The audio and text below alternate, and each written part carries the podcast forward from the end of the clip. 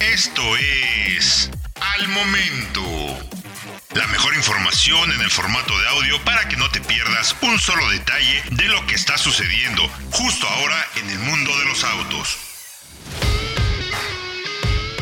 SEAT podría presentar un auto eléctrico cuando costos de desarrollo bajen.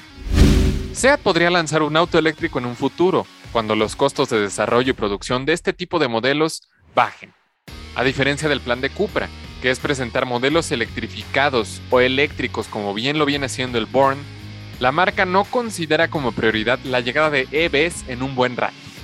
A pesar de poder utilizar la arquitectura MEB de Volkswagen, que equipan algunos autos del grupo, SEAT aún no ha hecho uso de ella. Por su parte, Cupra ha desarrollado modelos como el antes mencionado, además de trazar un futuro eléctrico con la llegada de este tipo de autos, como la Tabascan y el Urban Rebel en un futuro. Inicialmente, de hecho, se había planeado que este tipo de modelos fueran ofrecidos por SEAT, pero el grupo Volkswagen tomó la decisión de optar por un enfoque más premium y enfocado a la deportividad con Cupra, por lo que este par de marcas han tomado caminos muy distintos en los últimos años. El encargado de la división de la marca, Bernard Tights, reveló al medio Autocar. Por ahora, la electrificación sigue siendo un poco costosa.